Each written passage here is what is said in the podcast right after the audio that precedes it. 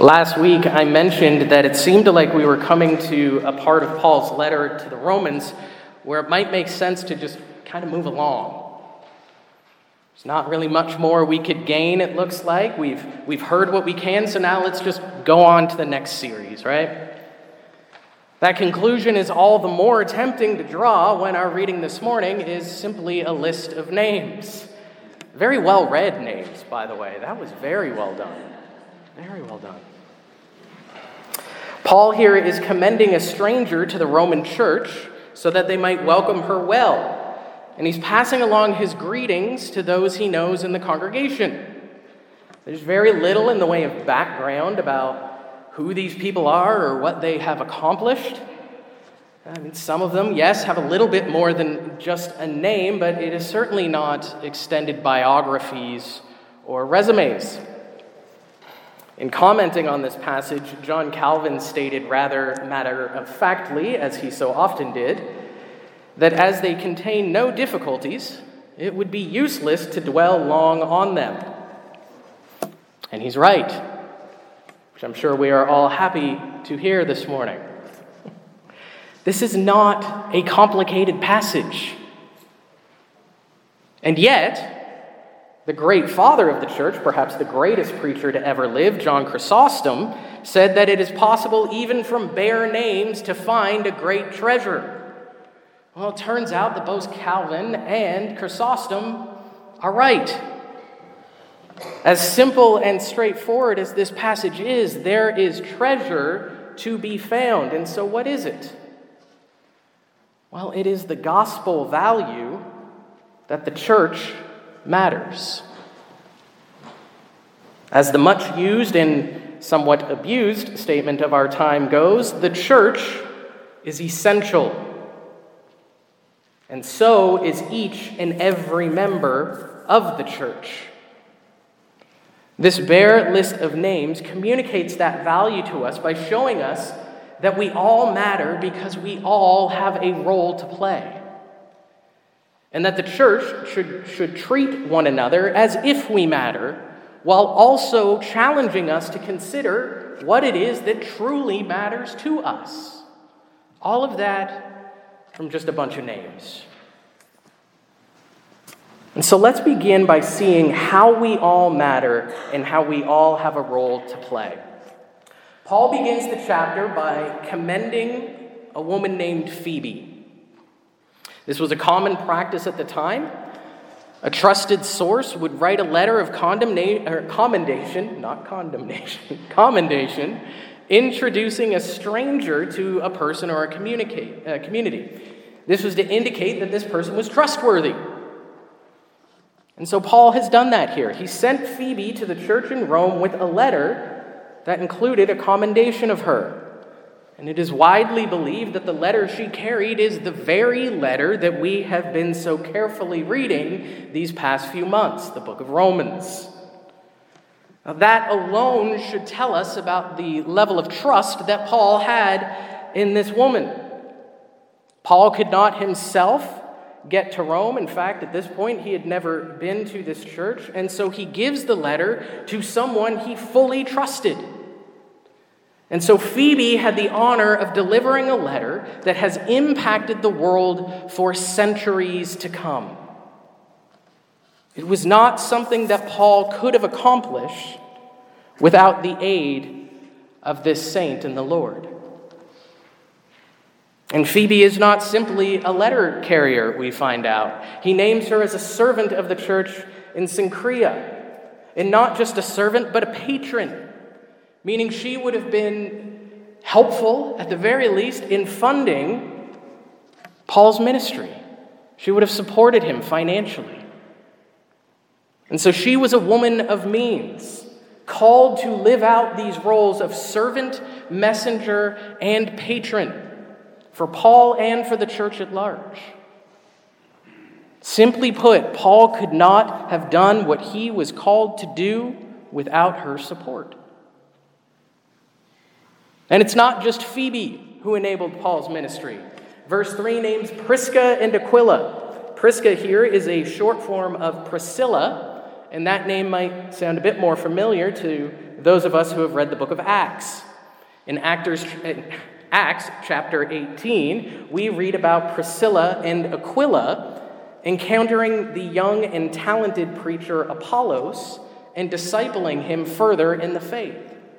Apollos has done well, but he needs more training, and so Priscilla and Aquila step in. These teachers of teachers have served shoulder to shoulder with Paul, even risking their lives for him, as verse 4 tells us, so that Paul might fulfill his ministry. We could go all the way through this list. We could speak of those who are named who have worked hard in the church of Mary, Urbanus, Tryphena, Tryphosa, Persis. We could speak of the mother of Rufus, who, though nameless here, is forever known for being like a mother to Paul. Without these saints, Paul's work is hindered. He could not do it on his own. Even someone that we hold in such high regard and esteem as Paul could not accomplish all that was set before him without the church. No one can. The point is this everyone within the church matters to the gospel. Every single one of us has a role to play. As I said last week, every one of us has a work to do, and it is a work worth doing. It is something that so many of us need to be reminded about. I hear it all the time from people. Well, you know, I'm, I'm just not that important because I don't know that much. Or I'm not holy like that other person. I mean, they've been in the church forever. I just got here. Or how can I matter that much? I'm not the priest. I don't celebrate communion. I don't preach the sermons. What do I really bring to the church? Well, I'm not going to tell you that clergy don't matter. That would be silly. Of course, leadership matters.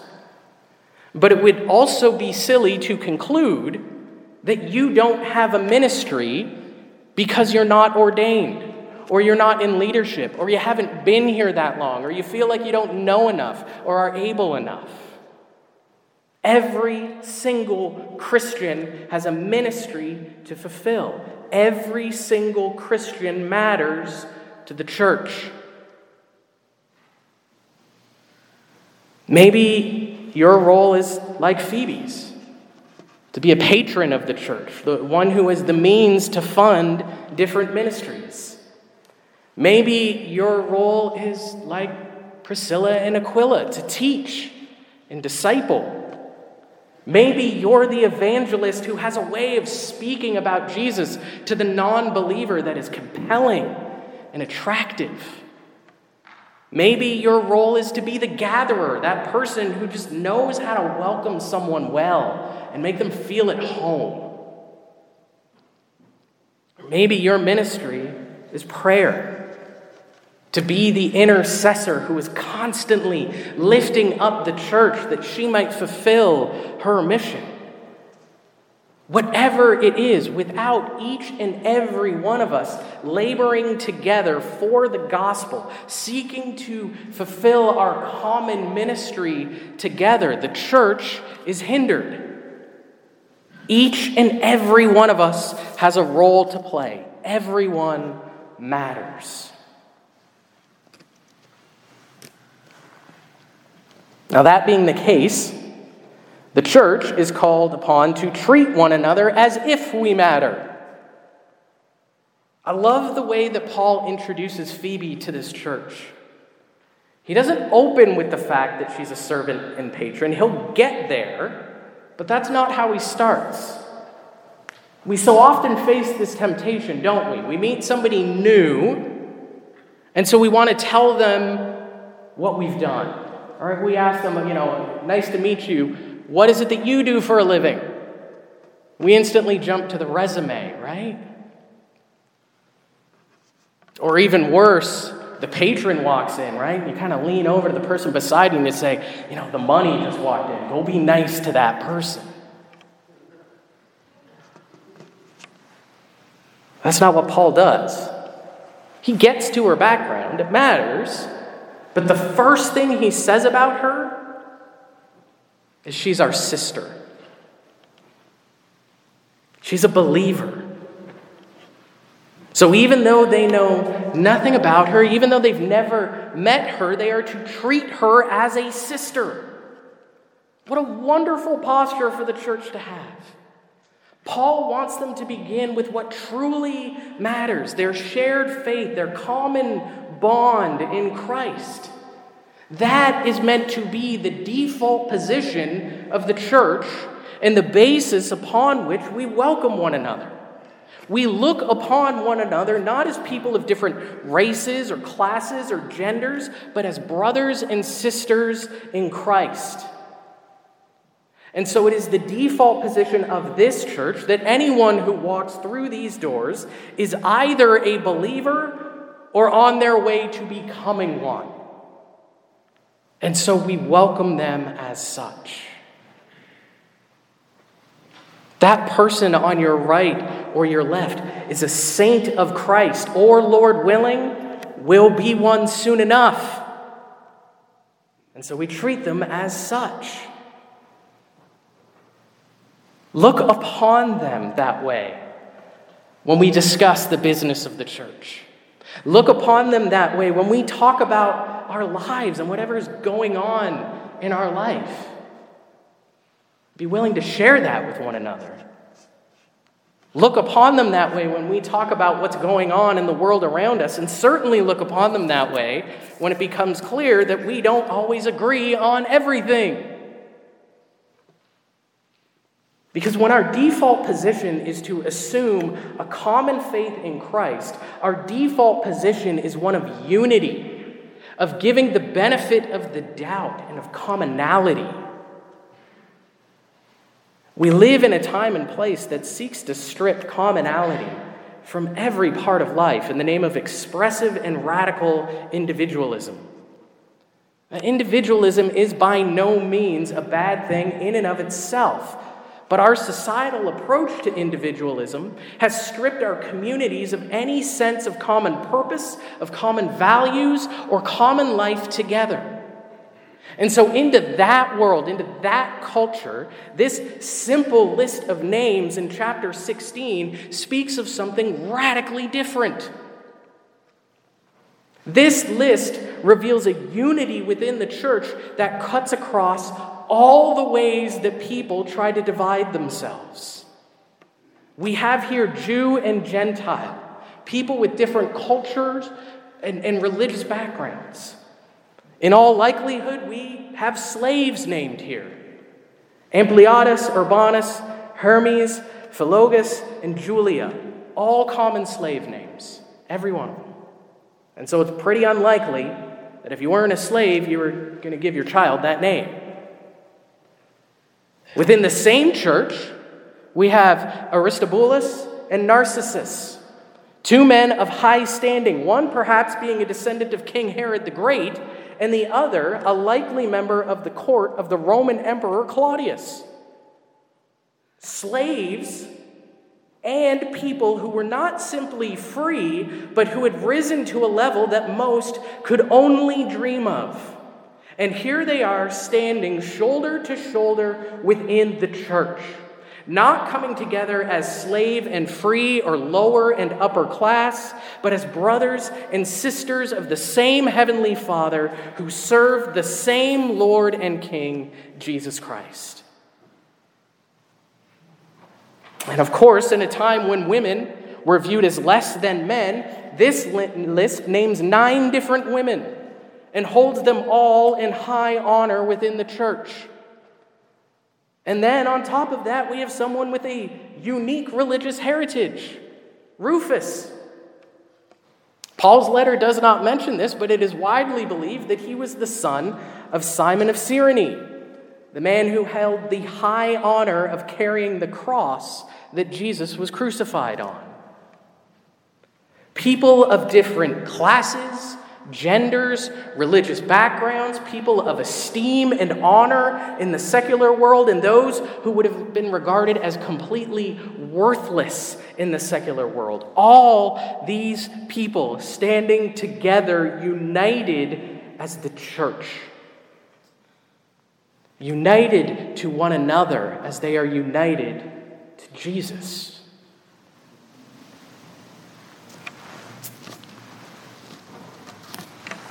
I stand here as the pastor of a church that has owned a building, lost that building, and has at various times over the past few years rented space in a Pentecostal church, a Chinese Alliance church, a Christian Reformed church, and now meets in a Roman Catholic church. Yes, we have our differences within the Christian world. We, until Jesus returns, will have them. And yet, that history, our shared history as St. Aidan's, speaks to the unity that faithful Christians have even across our differences. I look at this congregation here this morning, and I see people who came to faith as adults and people who have never had a day where they haven't known Jesus. I see people who are baptized in Pentecostal churches, Baptist churches, non denominational, Roman Catholic, Orthodox, oh, and right, even Anglican churches. And that's just the denominations I can remember off the top of my head. I don't know all of you in your background. And so there might even be more than that. We have people of varied backgrounds, incomes, races, education levels, religious heritage, and yet we here, the people of St. Aidan's, are one in Christ. Each and every one of us matters. Each and every one of us has a role to play. I don't care how old you are, I don't care how long you've been here. Everyone matters, everyone has a role to play. And so we treat one another as if we matter, as if we have endless value. Because that is how Christ sees us. And the result is a church that is united in common purpose the common purpose of following Jesus well, of praising and proclaiming Him. Last thing for this morning. This list challenges us to consider what truly matters to us. As I have said, this list includes people of influence and those with none the rich, the poor, the well educated, the uneducated. And yet, none of those things matter compared to who they are in the church. And so, what is it that Paul actually takes the time to mention? Oh, that guy Rufus, right? That guy that you might kind of elevate a little bit because he's related to the guy who got to carry the cross that Jesus was crucified on. Yeah, what matters is, is that he's chosen in the Lord. Ampliatus, the slave, yeah, what matters about him is that he's beloved in the Lord. Even those he does say more about, people like Andronicus or Junia, it's what they've done for the gospel. It's, it's who they are in the gospel. In their case, it's being prisoners for the sake of the gospel and serving of those of high esteem in the eyes of the apostles, with perhaps even an apostolic ministry, meaning bringing the gospel to places that it's not been before. The point here is that the vast majority of people that are in this list are people that are completely unknown to us.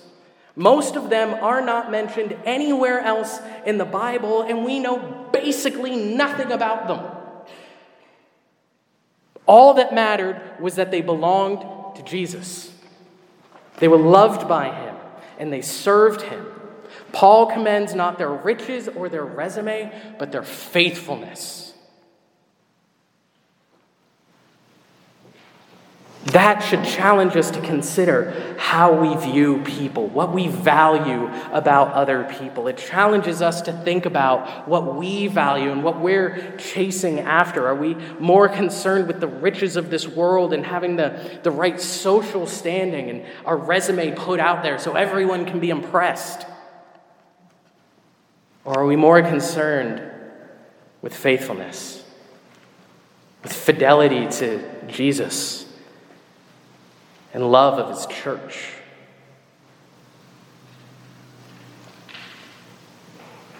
In C.S. Lewis's wonderful book, The Great Divorce, which just so happens to be on our display table downstairs for the library, if anybody wants to take a peek at that after the service. Got to get my plugs in where I can. In his wonderful book, The Great Divorce, the main character has an extended dream or vision about the afterlife. He's visiting the outskirts of heaven, and toward the end of the book, he sees a great procession go by. There are angelic beings and boys and girls walking along, singing and playing instruments, making music so beautiful that any man who even read the score, Lewis writes, would not grow sick or old. These children and angelic beings are throwing flowers and dancing before a woman who is so clearly important and worthy of honor that the main character assumes that she's Mary, the Mother of God. No, his guide tells him. She is Sarah Smith of Golders Green, a woman that nobody has ever heard of. And yet, here in this image of heaven, she shines with indescribable beauty and is praised for her good deeds. Not because she was famous or did anything that would ever be written about in the history books, but because, as the guide tells him, every child she encountered became like her child. And all those whom she encountered left their time with her knowing better how to love people. Such was the faithfulness that she had. Such was the, the witness and the impact that it had. And now the main character is told the abundance of life that she has in Christ from the Father flows over into them. Redeemed humanity is still young, it has hardly come to its full strength. But already there is joy enough in the little finger of a great saint such as yonder lady, to waken all the dead things of the universe into life.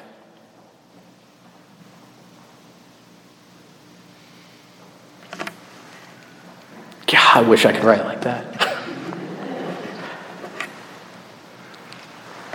the thing of lasting value, the thing that earned heaven's reward, was the faithful life this simple, mostly unknown saint of Christ lived in such a way that her faith in Christ and the love that she had for him flowed out into all that she encountered. Her simple faithfulness revealed Jesus to everyone she met. And while most will never know her name, she is known in heaven by her Savior. And she shines with a beauty that can only come from Him. It is my unwavering belief that heaven is filled with simple saints like this character that Lewis created. Heaven is filled with Sarah Smiths, people who value Jesus more than the fleeting treasures of this world. And what a joy it will be for all the faithful to meet these unknown saints, to meet one another, and to hear one another's stories. Think about that when you think about what has lasting value. Think about that when you think about what you're pursuing in this world and, and how you spend your time and, and your, your talents and your money. Think about the Sarah Smiths when you think about what truly matters. And then ask yourself the question Would I be okay with being forgotten by the world, cast aside into the dustbin of history, if it meant being remembered by Jesus? See, one of the great lessons of the Feast of All Saints is that all the saints, not just the name saints, not just the ones we read about or that are in the calendar or that are in the beautiful stained glass, but all the saints have tremendous value to the Lord. And all the saints are united to praise our one Lord Jesus. And so, in this world, what is it that matters to you? Are you pursuing the things that Paul doesn't even bother to waste his ink on? Or are you pursuing Jesus?